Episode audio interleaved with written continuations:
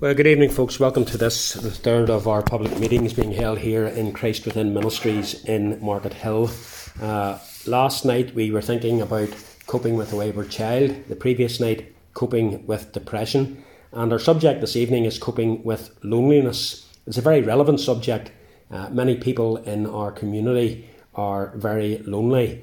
Uh, we noticed uh, on Wednesday night that uh, drugs for depression are the most prescribed drugs of all. Uh, I wonder if there was medication for loneliness, uh, whether that would actually be the highest prescribed drug by GPs. I want us to look at the subject of loneliness under four headings the fact of loneliness, the effects of loneliness, the causes of loneliness, and then dealing with loneliness. Let's begin by thinking first of all about the fact of loneliness. For those of you who are old enough to remember, I wonder what comes to mind when I say to you 1966. Yeah, probably most of you would think of England winning the World Cup. But actually, in 1966, that was the year when the Beatles released their album called Revolver. And on that album, there was a single written by Paul McCartney uh, a single called Eleanor Rigby. It's a song about loneliness and it's centered around uh, two individuals who are part of a church. Uh, Eleanor Rigby uh, is a lady who's unmarried and she uh, helps out at the church, especially when there are functions. Uh, the priest at the church is Father Mackenzie. obviously, as a priest, he too is unmarried. And McCartney wrote these words Eleanor Rigby picks up the rice in the church where a wedding has been, lives in a dream. Her dream probably was that one day she would be a bride getting married. Waits at the window, wearing the face that she keeps in a jar at the door. A happy face that obviously is, uh, when really deep down she's quite sad. And who is it for? And then Father Mackenzie, the unmarried priest, uh, writing the words of a sermon that no one will hear, no one comes near. Look at him working, darning his socks in the night when there's nobody there. What does he care? Uh, a picture of loneliness. And then it goes on again to speak about Eleanor Rigby, died in the church and was buried along with her name. Nobody came. All the lonely people, where do they all come from? All the lonely people, where do they all belong? Ah, look at all the lonely people. Look at all the lonely people. Paul McCartney, back in the mid 1960s, looked around and he saw lonely people. Uh, he realised that whilst there was a lot going on in society in those days, there were an awful lot of lonely people. Other performers, of course, have focused on the theme of loneliness. You're all familiar with uh, Elvis's song, Are You Lonesome Tonight? Uh, or Hank Williams and the Cowboys, I'm So Lonesome I Could Cry, or perhaps a more modern uh, singer, Eric Carmen's All By Myself. The fact of the matter is, there are loads of lonely people in our community here in Market Hill. In a survey in the United Kingdom uh, in 2022, 49.6% of those surveyed reported feeling lonely, either occasionally, sometimes, often or always. Now, if that percentage figure of the survey is representative of the population and 49.6% feel lonely, that equates to 25.99 million people. 7.1% of people surveyed say that they are chronically lonely. That's about 3.8 million. And it's up from 6%, 3.2 million in 2020. So, in other words, we are even higher now than it was the case during the pandemic. There are more people feeling lonely now than then, whenever people were closed in and not allowed to interact with each other. Loneliness affects all sorts of people children and young people at school and college, uh, people who are single, people who are married, uh, it affects those who are on benefits. It affects people with lots of money. It affects people who are directors of companies. and also people who work on the shop floor. It affects people who are old, it affects people who are young, and all those in between. After Queen Victoria's husband, uh, Prince Albert, died, uh, she once said to one of her helpers in the palace, I have no one left to call me Victoria. She was a very lonely woman, even though she was surrounded by people every day. She was nevertheless very lonely. Lord Alfred Tennyson visited her one time at the palace, and having visited her, he came back and he was speaking to one of his friends, and he said, Up there in all her splendour and glory, she is very lonely. Not that long ago in the United States of America, an advert appeared in a local paper which read something like this For five dollars, I'm willing to call at your house and sit with you and listen to talk, listen to you talk, or to chat with you. There was a phone number given. It didn't take long before that man was inundated with calls. It shows how lonely people are. I read about an elderly Christian lady who'd been involved in her church for some time and eventually she became housebound as a result of uh, getting old and also as a result of illness. she ended up being cared for by local authorities. She had a care package and uh, the carers came in uh, a number of times a day. She kept a diary in which she recorded all those who came to see her. After a few years, she died, and of course, there were some people from the community came to the funeral. There were a few from the church that she had attended came to the funeral.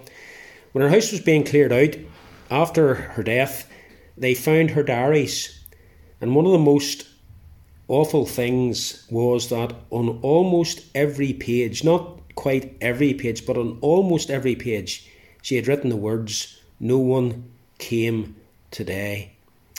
That is a tragic and damning testimony with regards to the loneliness that people experience. I read about another gentleman who, after his wife died, started to play solitaire by himself in his living room to pass the time. He kept a written record of the games he had played and ended up with six ledgers full of his recorded accounts of 132,400 games. That man must have been very, very lonely. Being Chronically lonely must be one of the most miserable conditions with which a person has to live. Now, having said that, we must not confuse loneliness with being on one's own. Solitariness, there are many people who live alone but they're not lonely. Uh, they actually can enjoy a measure of solitariness that they find themselves experiencing. There are some people who prefer their own company, and there are times when it's actually good to be alone. You remember that our Lord Jesus Christ from time to time went away to be on his own. So you can be on your own, but not in any way feel lonely. Alternatively, you can be in a crowd of people and yet feel very, very lonely. So, what is loneliness? Well, let me give you this definition loneliness is a subjective, unwelcome feeling of lack or loss of companionship. It occurs when there is a mismatch between the quantity and the quality of the social relationships that we have and those that we want or that we need. So it's possible to be married and yet feel lonely because the quality of the relationship is not what it should be. You might be able to name loads of people who you call friends. You might have hundreds of friends on Facebook, but still be lonely because although they are friends, you're not getting what you need and what you want from them as friends. You could be a member of a church comprised of lots of people and know loads of them, but still be lonely because your interaction with them is limited to an hour or two a week. It's somewhat superficial and it's not really what your soul needs. The same can be said of belonging to an association or a group or a club. But let's move on and let's think, secondly, of the causes of loneliness. I'm not going to spend long on this, but uh, some of the causes of loneliness are as follows bereavement, especially whenever a couple have lived together for a long time, singleness, those who have never married can very often, as they go on in years, feel very lonely. being housebound due to illness and age. And of that category, we have many, many people in our community. You can feel lonely if you have to move house and move into a different community, and especially if it's a sort of closed community. And uh, no, even if you've lived there for 40 years, you're still regarded as a blow in. That can be a lonely experience. Our children can feel lonely if they have to move school, or even if they go to university, going away maybe to a strange city, going to university. Yes, there's stacks of people, but you can still feel very lonely. You can feel lonely if you go to a new job, taking time to settle in. You can feel lonely if you are different from other people and maybe you just don't fit in as well. That's especially the case in sports, for example. Uh, the person who is always last to be picked for a team because he doesn't fit in. Parents can feel lonely as a result of empty nest syndrome when the children grow up and move away. You can feel lonely in a marriage relationship because of marriage problems. And you can feel lonely because of opposition and lack of support, perhaps in your place of employment or business. What are the effects of loneliness? Let's think of that thirdly. What are the effects of loneliness? Recently, various medical studies have shown that there is a real connection between loneliness and a person's physical and mental health. In 2022, people who had a mental health or physical health problem were over three times as likely to be chronically lonely as those who were not. There is substantial medical evidence to show that having a lack of social connections, uh, being lonely in other words, increases the risk of premature mortality. Medics know that loneliness is associated with acute stress, with high blood pressure, with reduced immunity against infections. It's also associated with a 29% increase in the risk of coronary heart disease and also a 32% increase in risk of a stroke. One study found that loneliness was associated with a twofold risk of type 2 diabetes. It can also impact the immune system and metabolic regulation. As well as that, there's the impact upon a person's mental health that a lonely person experiences, especially when it comes to things like depression. It's estimated that 60% of people who experience chronic loneliness are mentally distressed compared to 15% of those who are not lonely. Sadly, as we know, loneliness can lead to higher incidence of suicide, and it's also associated with poor, poorer cognitive function and a greater risk of dementia. Loneliness can also lead to higher instances of low self esteem and a lack of personal confidence. Uh, it's a major contributory factor to poor mental and physical health. These are some of the effects of loneliness, and there's so much loneliness in our community. So that brings us to the question then what can we do about loneliness? And that brings us to our last point dealing with loneliness. I think, first of all, we have to say that God does not intend us to be lonely. How do we know that?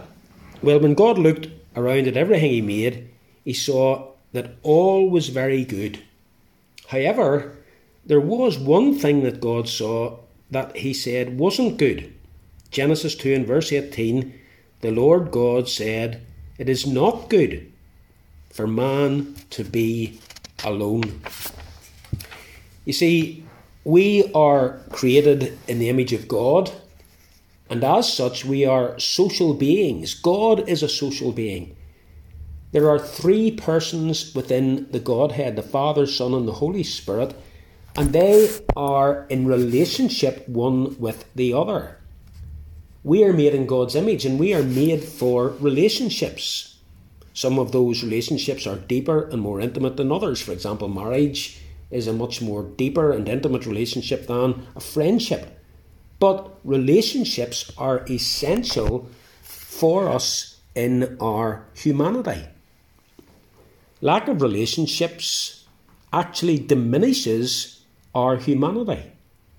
It adversely affects us if relationships with others are removed from us.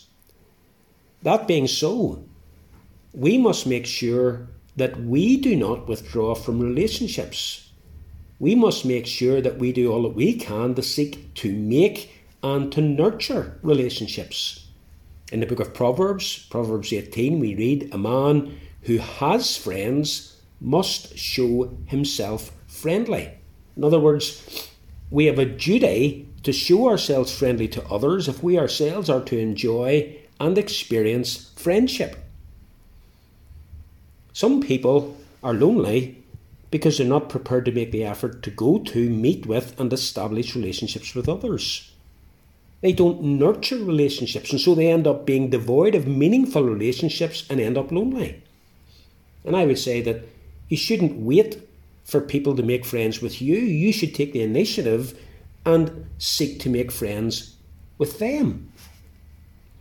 But as well as realizing that God doesn't want us to be lonely, we should also realize that God has provided for our loneliness.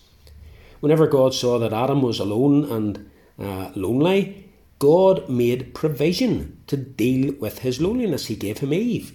He gave him a companion, someone to be there with him, someone with whom he could share and enjoy all the changing experiences of life. Well, God has provided for our loneliness. You see, one of the most fundamental relationships that we can enjoy is a relationship with God Himself. And that relationship, when it is prob- properly established and nurtured, can overcome even the most chronic feelings of loneliness. But the problem is, because of sin, our relationship with God has fallen apart. It's in tatters. And there's only one way it can be fixed God wants it to be fixed. He's provided a way for it to be fixed, and that is through His Son, the Lord Jesus Christ, through repentance and faith in Jesus Christ. That, of course, is the message of the Bible. The message of the Bible is all about being brought into a right relationship with God so that we can enjoy all the benefits that are associated with such a relationship. The scriptures tell us your sins have separated you from God. But praise God, the scriptures also say that we can be brought near by the blood of Christ. And we can call God Father and enter into that wonderful relationship. And here's the wonderful thing that once that fundamental relationship with God Himself is established, that then also brings about and establishes a relationship between you and each of God's people, other Christians, especially those other Christians in the church that you join. You see, when God brings you to become a Christian, God wants you to and expects you to become a member of a local congregation. He doesn't want you to live or expect you to live your life as a Christian in isolation from other Christians. Relationships are important. Living away from other Christians is not good for you. He wants you to be part of the family of God. Psalm 80, Psalm 68 and verse 6 says, He that is God sets the lonely in families. And in the church you experience friendship and fellowship and the family life of the people of God. The church isn't a club that you join, it's not an organisation, it's a family of which you become a part. One of the greatest benefits of being a Christian is being part of God's family. It's wonderful that God forgives us of our sins. It's wonderful that He promises eternal life. It's wonderful that He adopts us into His family and lets us enjoy the blessings and benefits of being part of God's family. And these are things that come as a result of our fundamental relationship with God being re established. Now, if the church was functioning as it should, there would be no chronically lonely Christians. Other Christians would be there for them. Other Christians would visit and spend time with them. But sadly, the church sometimes fails in this aspect of its life, and we need to think about this and get back to caring for one another and being there for one another, especially those who are on their own. Maybe more people would be interested in Christianity if we as Christians and if our churches were more the people we should be. If unbelievers saw us giving ourselves in self sacrificing commitment to each other in the way that we should. You remember that it was said of the Christians in the early days of the church, unbelievers said of them, Look at how these Christians love one another. The love and care for one another that was seen in the church was actually attractive to many who were not Christians. Well, how else can we deal with loneliness? Well, let me finish by mentioning two principles that I believe are very important. First of all, is the principle of accepting what you cannot change. Some things you can't do anything about.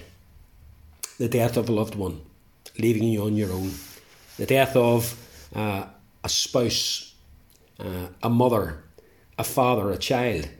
Uh, and you lose that companionship and that closeness that you had. When that happens, in some people it can lead to anger and resentment and isolation. We shouldn't do that. We have to accept that this is part of life, it's part of God's will for our lives. And even though those who are close to us have been taken away, we have to live in the aftermath of that in a way that honours and glorifies God. How? By accepting what we cannot change. It's the same whenever a divorce happens. It's the same whenever there's a breakup in a relationship between a fella and girl who maybe thought they were going to live together as husband and wife for the rest of their lives. You have to accept what you cannot change. And then, secondly, there's the principle of altering what you can change. Are you on your own? Well, then change it. Do something about it. Go out and be a friend to others. Go and visit someone. Go and help someone. Visit them instead of waiting for someone to visit you. Organise a get together rather than waiting to be invited to a get together. Have someone round to your house for lunch rather than hoping that someone will have you round to their house. Go to church regularly. Get involved in your church. Serve in your church. Join a local club or association in your community. Take up a hobby. Offer to look after young children of that husband and wife who are frazzled and need a bit of time to themselves. God does not intend us to be lonely. He's given us His Son to be a constant companion throughout the journey of life. Now, along the journey of life, the reality is we lose loved ones, we lose companions, we lose friends. But we will never, ever lose Jesus. He has said, I will never leave you, I will never forsake you. I am with you always. The Bible tells us there's a friend who sticks closer than a brother, and that friend is Jesus. The psalmist says, When my father and mother forsake me, then the Lord will take care of me. Now, of course, we should enjoy and do enjoy the relationships and companions of other people in life. But, folks, the best companion, the best relationship, the most important and most lasting companionship and relationship of all is the one that we have with Jesus Christ. I love Psalm 73, verses 23 and following. The psalmist says, Nevertheless, I am continually with you. You hold me by my right hand. You will guide me with your counsel, and afterward receive me to glory. Whom have I in heaven but you? There's none on the earth that I desire besides you. My flesh and heart may fail, but God is the strength of my heart and my portion forever. Here's a man who finds complete satisfaction in God. He knows that God is there, God is with him. It's a real, living relationship. Psalm 68 again. He sets the lonely in families. Let me invite you this evening to become a member of the best family on earth, the family of God. How do you do that? By accepting Jesus Christ as Saviour. And as you do that, you're able to call God Father, and you have brothers and sisters in Christ. May God bless these thoughts to our hearts. Amen.